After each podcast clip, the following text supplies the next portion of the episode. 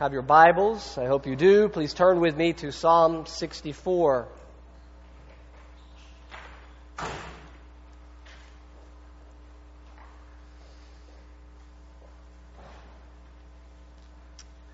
We'll read, excuse me, we'll read together this psalm in just a few moments. But I think probably most of us have heard at some point or another the saying, Sticks and stones may break my bones, but words will never hurt me. We often quoted that at some time or another as a child. Uh, maybe when people were calling us names, or maybe you weren't like me and nobody called you names. But the only problem is that saying just isn't true. Anyone who has any experience in life knows that words can surely cause us great harm. In fact, words alone can destroy whole lives. And this is one of the reasons why I think we find in James chapter 3, James writing about the tongue and saying how great a forest is set ablaze by such a small fire. And the tongue is a fire, a world of unrighteousness. The tongue is set among our members, staining the whole body, setting on fire the entire course of life, and set on fire by hell. Now, while there are numerous Psalms, of which we have looked at some, in which the psalmist calls on God or petitions God to deliver that particular psalmist physically from his enemies, Psalm 64, we'll see, expresses the desire to be delivered from the secret verbal attack of the enemy. And David came to know, and David is the author of this psalm, and he, he came to know the great difficulty and pain that often arises when others secretly seek to undo you through false accusations and verbal attacks. Now, while there, there is a difference of opinion about the setting of this psalm, it, it is very possible that this this psalm was penned as a result of the time when David's son Absalom sought to gain a following by speaking falsely about David and causing others to doubt David's leadership and, and to doubt David's concern for the people. And we read about that uh, uh, circumstance in 2 Samuel 15. Let me just give you a, a, a small section of that. It reads, and Absalom used to rise early and stand beside the way of the gate. And when any man had a dispute to come before the king for judgment, Absalom would call to him and say, From what city are you? And when, the, when he said, Your servant is of such and such a tribe in Israel, Absalom would say to him, See, your claims are good and right, but there is no man designated by the king to hear you. Then Absalom would say, Oh, that I were judge in the land then every man with a dispute or a cause might come to me, and I would give him justice. So you could see how Absalom began to speak out even against his own father.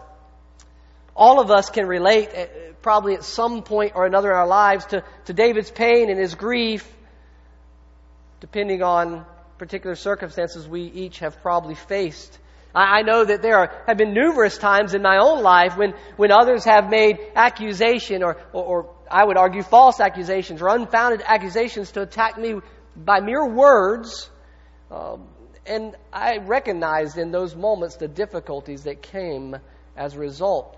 And, and what's more, often these kinds of attacks come at us from the most unexpected people, much like David when it was his own son sought to cause others to doubt his leadership we are reminded through the psalm, the words of Psalm 64, that God is in the very midst. Even when our difficulty or our trials come in the form of mere words, and often when they come without our awareness of where they are originating from, even this kind of injustice, the psalmist teaches us here, will be dealt with and made right along with all the other injustices in this world. Now, as I have argued in several of the previous messages in this short series, series the Psalms need to be read from several differing perspectives as we read through them. And so I want us to look this morning at Psalm 64 from each of those perspectives.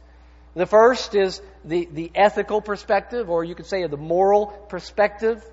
The second, a theological perspective. And thirdly, a prophetic perspective. So let's read together this, this short psalm in Psalm 64. To the choir master, a psalm of David. Hear my voice, O God, in my complaint. Preserve my life from the dread of the enemy. Hide me from the secret plots of the wicked, from the throng of evildoers who whet their tongues like swords, who aim bitter words like arrows, shooting from ambush at the blameless, shooting at him suddenly and without fear. They hold fast to their evil, evil purpose. They, they talk of laying snares secretly, thinking, who can see them? And they search out injustice, saying, We have accomplished a diligent search. For the inward mind and heart of a man are deep. But God shoots his arrow at them. And they are wounded suddenly. They are brought to ruin with their own tongues turned against them. All who see them will wag their heads. Then all mankind fears. They tell what God has brought about and ponder what he has done. Let the righteous one rejoice in the Lord and take refuge in him. Let all the upright in heart exult.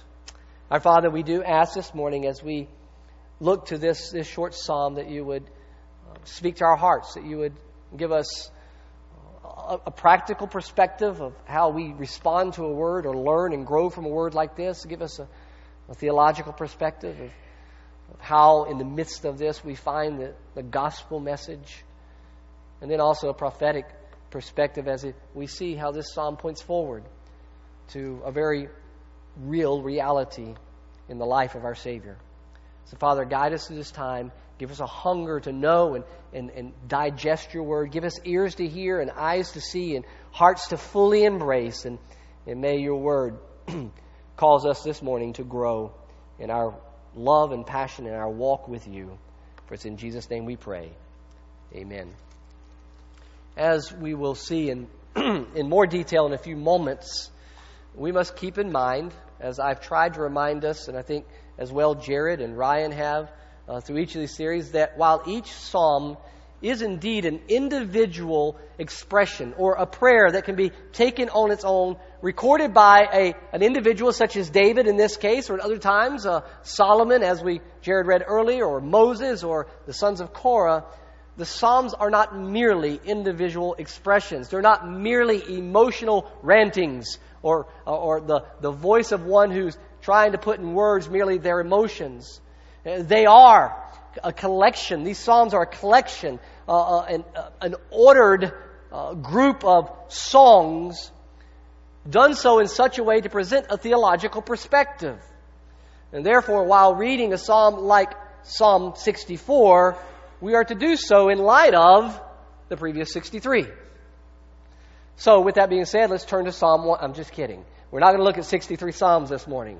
Time won't allow us to observe all the ways that the, this psalm seeks to carry the, the theological perspective forward or, or even how it relates to all the previous psalms. But we will consider this morning how it fits into the overall structure of the psalms and seeks to support the singular, most significant theme that we, I hope, established at the outset of this series as we looked at the Psalms 1 and 2, which serve as the introduction to this great book. But before we arrive at the theological perspective, let's first consider the ethical perspective. On the surface of every psalm, all the way through this entire book, we, we immediately discover an, an emotional tone. Now, I know you hear me saying that it's not merely this, but that's not to overlook that's not to bypass this ethical aspect. There's, there's an emotional tone that, with which, when we read these Psalms, we, we begin to, at times, depending on our ups and downs of life, to relate to. And we often go to Psalms, don't we? In those grieving times, we have those ones we latch onto because they, they express in words in ways that maybe we don't know how to. Uh, but we relate to them. And, and such is the case in this particular Psalm, Psalm 64. And David begins by requesting that God hear his complaint. Hear my voice, O God, in my complaint. Now, just off from the very beginning, I don't know if that resonates with you, but who among us has not found ourselves with a good reason to complain? Right? I mean, at some point or another, we, we complain. Eh, we might know we shouldn't or feel guilty, but nevertheless, we do. It, it may even, as we read a psalm like this, it might even uh, bring us some measure of comfort to, to know that the man who was defined as the one after God's own heart did his share of complaining. He did, however, as we read here in Psalm 64, take his complaint to the one who could actually do something about his complaints. You see, as we read about this complaint, immediately after uh, David makes a request to, uh, to, for God to hear his complaint, he, he then mentions his goal, what he wants. David makes his ultimate request known before elaborating on this complaint, which is what he's going to do in verses 3 through 6. He's, going to, he's not going to just say, I'm complaining, God. He's going, to, he's going to go into detail. But before he does that, he reveals that he desires that God would preserve or protect him from the dread of the enemy. Whatever David's enemy was saying or doing, in this case it, was, it would be saying, it calls David to face, at the very least, an emotional anguish, some turmoil, turmoil within that he was struggling with. And, and it hurt. It, it affected him in, in a very real way. In other words, in this particular circumstance, words did in fact hurt. And David would probably have preferred some broken bones. What made matters worse was that David was unaware what was being devised against him. And therefore, because he didn't know what was being said or where it was originating from, he could not adequ- adequately respond in order to, to rectify that situation. Whatever the problem was, he could not respond to that. And that is why he asked that God would, in verse 2, hide him from the secret plots.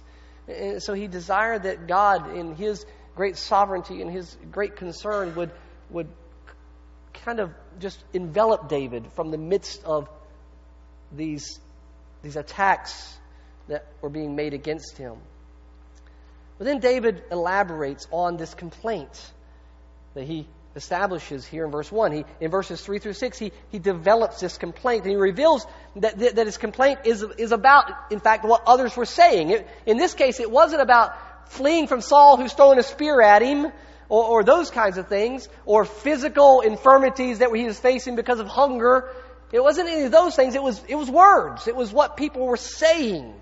And he portrays in this psalm, he portrays their tongues as swords and their words as arrows.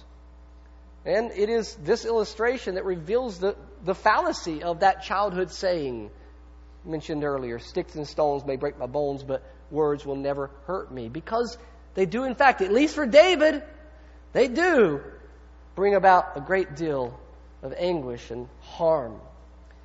And then what made matters even worse was that the words that David is speaking about were coming from an unseen adversary. The words that he was bringing to God, the complaint he was bringing to God was about you know, what was being said to undermine him or to undo him but he didn't know from whence it was coming. He, he didn't know where it originated, and so that made it even worse.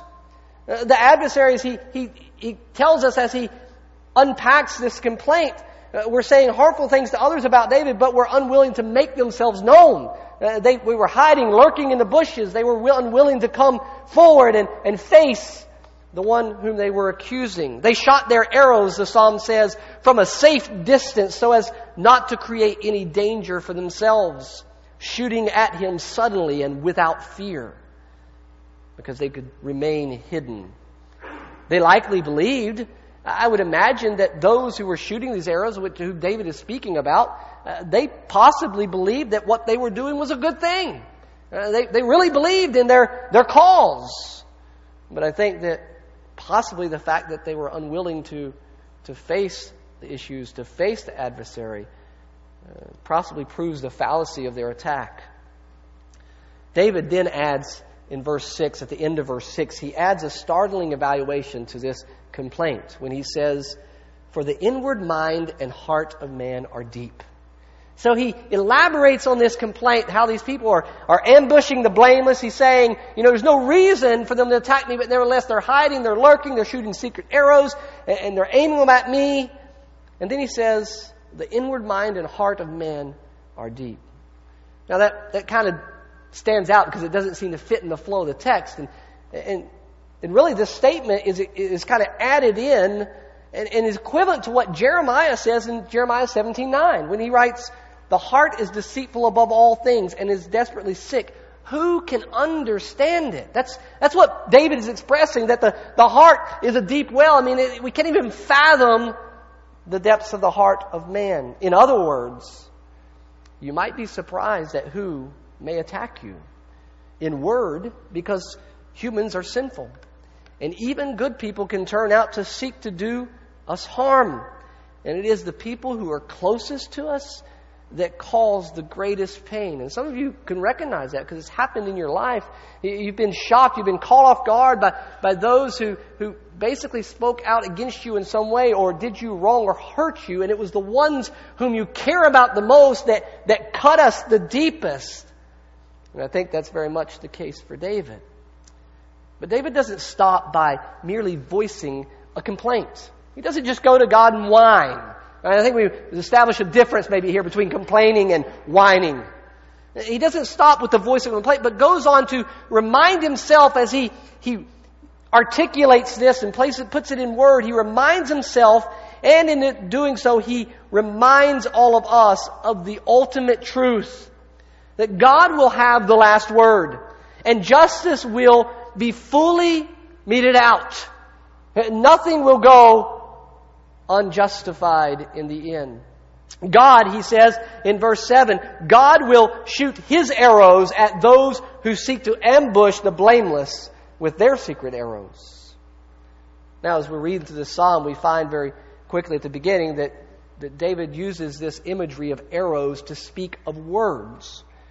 And so I think it would be fitting in the context for when we read verse 7 to read when God, God shoots his arrows at them that we maintain that same meaning in that term and that, that it is speaking of the very word of God. And so as we carry that, that meaning forward, we find that, that God will turn injustice to justice and make wrong right by means of his word. And just as the adversaries in the earlier part of the psalm, in verse 3, uh, uh, their tongues were described as swords. We find in the New Testament a very uh, uh um, comparable description of the very word of God in Hebrews 4:12. It says, "For the word of God is living and active, sharper than any two-edged sword, piercing to the division of soul and spirit, of joints and of marrow, and discerning the thoughts and intentions of the heart." So we we understand that when God responds to these these unfounded attacks that may be placed on those who are blameless, that he primarily does so by means of his word. And whether it's by the proclaimed word of God here and now, uh, in this particular age, today even as we uh, the word is preached or whether it's going to come by the sharp sword that comes from the mouth of Christ that's described in Revelation 19 at the very end when he comes back in judgment, which is in fact the word as well, God guarantees that those who seek to do the righteous harm through means of both deed and mere words will face their due justice. And in the midst of our pain and grief that is caused by those who would seek to do us harm, David provides us with a word to encourage us. It's not just a complaint. It's not the whining. It's, it's a word to, to unpack the reality of life to then only turn and remind us of something that should leave us greatly encouraged.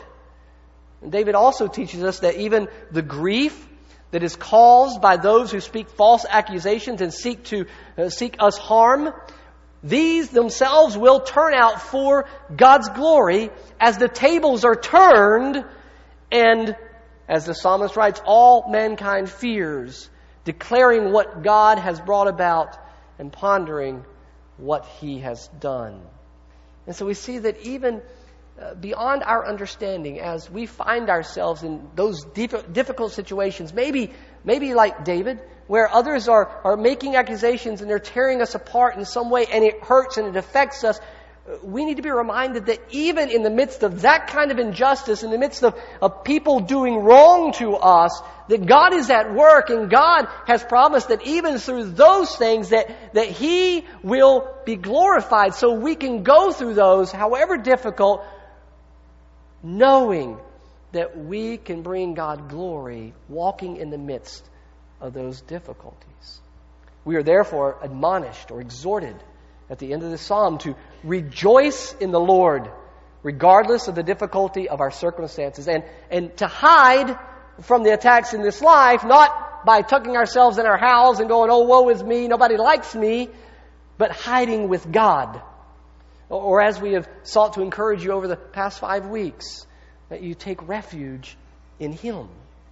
In addition, I think it's worth adding to this that we are exhorted uh, Uh, maybe not so much directly in this psalm, but just merely by reading it, that we're exhorted to consider our own words spoken in secret about others.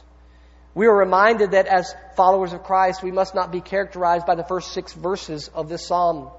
We are accountable for our words, and we must seek to use them for the purpose of edifying others. We are exhorted throughout the New Testament not to retaliate against those who revile us. Jesus himself says in Matthew 5 in the Sermon on the Mount, Blessed are you when others revile you and persecute you and utter all kinds of evil against you falsely on my account. Rejoice and be glad, for your reward is great in heaven. For so they persecuted the prophets who were before you. And then Peter reminds us when he writes uh, 1 Peter to not repay evil for evil or reviling for reviling. That is, people saying bad but on the contrary, bless, for to this you were, you were called. You were called to blessing, to speak blessing, that you may obtain a blessing. Now, as encouraging as the ethical and maybe more practical perspective as we read these Psalms is, we, we must not stop there. We need to be reminded of the context of the entirety of the book of Psalms. And its message is multifaceted. I mean, we, there's so many messages that we could pull out of the Psalms, yet it is singular. With all those many varying themes that we may pick up on, ultimately they all point back to one singular ultimate theme. And while there is much to teach us about how to, to live in the midst of our joy and in the midst of our adversity, there is this singular theological message that continually points us to our desperate need of God and the provision of righteousness that He offers us ultimately in Christ. And there are at least two contextual links in this particular psalm that, that point us to these very things. They remind us of the overall message contained in, in this portion of Scripture, in this particular psalm. First, if you remember, if you were here, if not, you can go back and listen to it. But if you remember in the first message of this series in, on Psalm 1 and 2, we sought to see how uh, these two Psalms served uh, to introduce the entire book of Psalms by setting the theme for the book and unveiling the, the categories that, that are weaved throughout the book. You know, categories like uh, the righteous prevailing, the, the wicked perishing, uh, uh meditating on the law, uh, the, taking refuge in Him. Many different themes are introduced that are then carried throughout the entirety of this book, weaved through these Psalms. And, and, and, as we move through the Psalms, there, there's more meat placed on the bone. So Psalm 1 and 2 is in essence that, that skeleton that builds that. And then as we go through the Psalms, we begin to put more theological meat on that. Now, one of the themes that we were, was introduced in Psalm 2 verse 1 was the question of injustice in light of the promise that Psalm 1 ended with. You know, Psalm 1 ends with the fact that the, the God knows the way of the righteous, but the, the way of the wicked will perish. And then Psalm 2 comes up, and remember the question? Well, if that's the case, then why do the nations rage and the people plot in vain? And that question that the psalmist raised there to, to set the tone for the rest of the, the book, it, it, it's framed around two key terms. And th- those terms are well, why do the nations rage and the peoples plot in vain? And as we come to Psalm 64, we find that very same question reiterated on a personal level. It's it's reiterating the same problem that David himself is, is recognizing in his life that, that the psalmist in Psalm 2 is speaking as a general uh, concept. You see, in verse 2, it says, David wrote that, that God would hide him from the secret plots of the wicked and from the throng of the evildoers. And this verse, because it, it could more easily or probably even better be translated to say, hide me from the vain plotting of the wicked and the raging of the evildoers. And so, with that in mind, this personal experience that David is facing of the, the very raging of nations or peoples and the plotting in vain of the peoples against him now personally uh, is the very same thing that was introduced in Psalm 2 that was not just that which is for David or for a, an individual, but the experience of the righteous in this life. And it raises that same question again and again and again. How is it that the righteous are going to stand and prevail and the wicked are going to perish? Because it just doesn't seem that way. It is this experience of this plotting and raging in this world that, that drives us back to the truths introduced to us in the Psalm's introduction. We are pointed back to that very introduction where we, we saw what was revealed to us in Psalm 1 and 2. And we're reminded of the response that was given to us in Psalm 2 because the answer was already given there. God has established His king on His holy hill, and that king is His Son. And all who oppose this Son will ultimately experience His wrath. So this psalm points us back, reminding us of one of the central themes, or really the central theme. And second, the exhortation to take refuge in Him that we find at the very end of this psalm in verse 10 is a continual reminder of and really a pointer to the blessed man of Psalm 1 who lives the perfect life and continually lives in accordance to God's word. Uh, that this blessed man is perfectly successful in all he does. And, and then in, in Psalm 2, we're told that all who take refuge in him will themselves experience the blessed righteousness of the righteous man who is the blessed man of Psalm 1 and who, more importantly, is none other than the Lord Jesus Christ. And this theme, take refuge in him, is what we have sought to, to focus on throughout these few select Psalms, namely Psalm 1 and 2, Psalm 18, Psalm 34, 37, and now today 64. Now, these Psalms are but a small segment of what you will find throughout the entirety of this book that help make more clear the singular ultimate theme and theology of this greatly loved book. And then finally, we must view this psalm not only from an ethical perspective and a theological perspective, we, we need to do so from a prophetic perspective. Uh, the same prophetic perspective that the New Testament writers did. As, as we were reminded a couple weeks ago when, when I spoke on Psalm 34, we saw how David's words were indeed prophetic.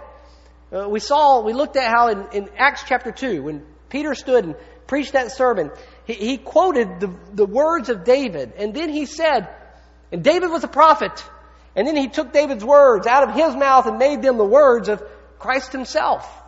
And, and so the New Testament writers were reading the Psalms as prophecy. And so we must, at the very least, consider this view while we're reading through the Psalms, including this particular Psalm. Now, there's much care and caution that must be taken with this. We're not trying to, to look for something that's not there. We're not trying to make something happen just so it sounds good or looks good. That's not the goal. But we, we need to consider that reality that numerous times in the New Testament, Psalms are quoted as prophetic. And David is said to be a prophet. And so we must consider that as we read them.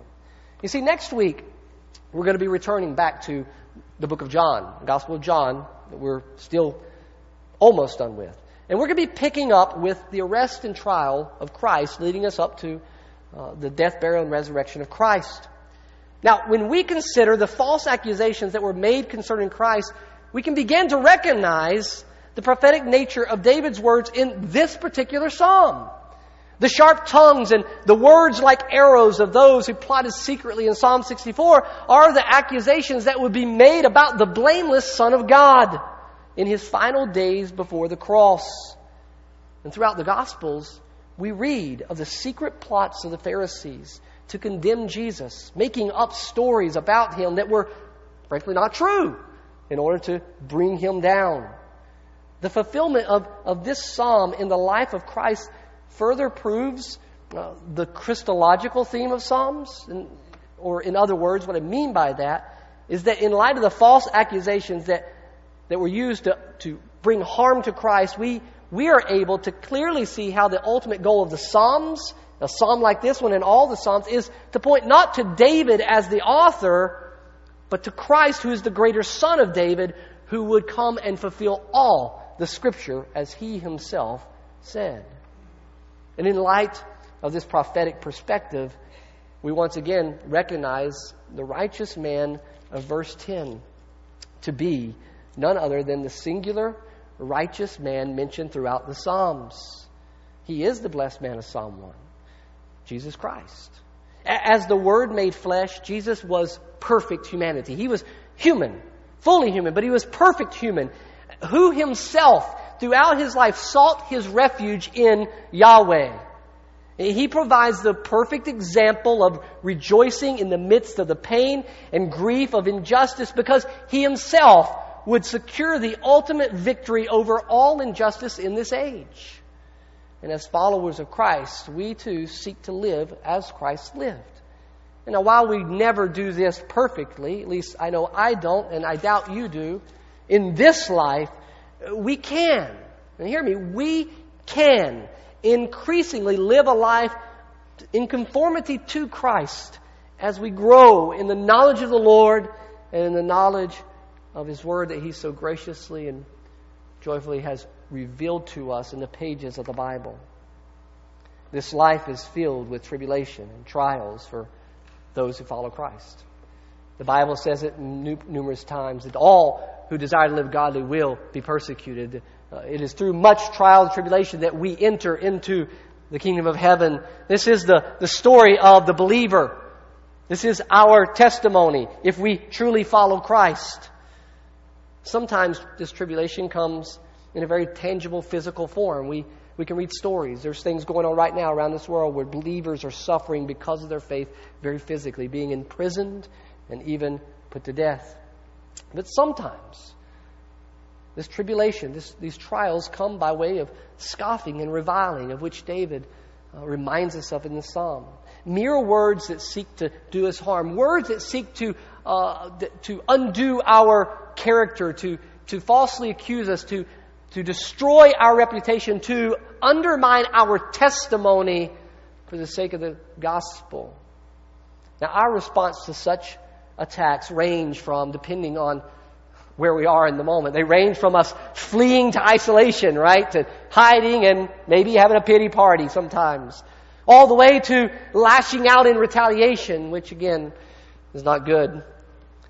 But instead, we should begin by seeking to take our complaints to our Creator, to God, and seeking to hide not from the world in our isolation from society, but to hide in Him to allow God to provide His protection over us while we are still living and moving and doing in this life.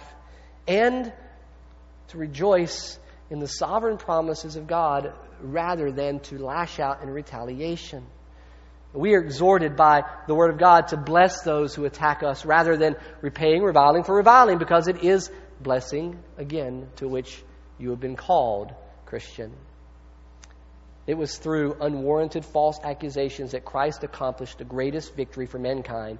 And we too can come to embrace even the pain and grief of injustice done to us as a means by which God will reveal himself to a lost and rebellious world. We can get there. We can grow to that point. It is in this great promise that we can rejoice in the Lord as we, as we take refuge in Him in the midst of the injustice that will continue to mark this age.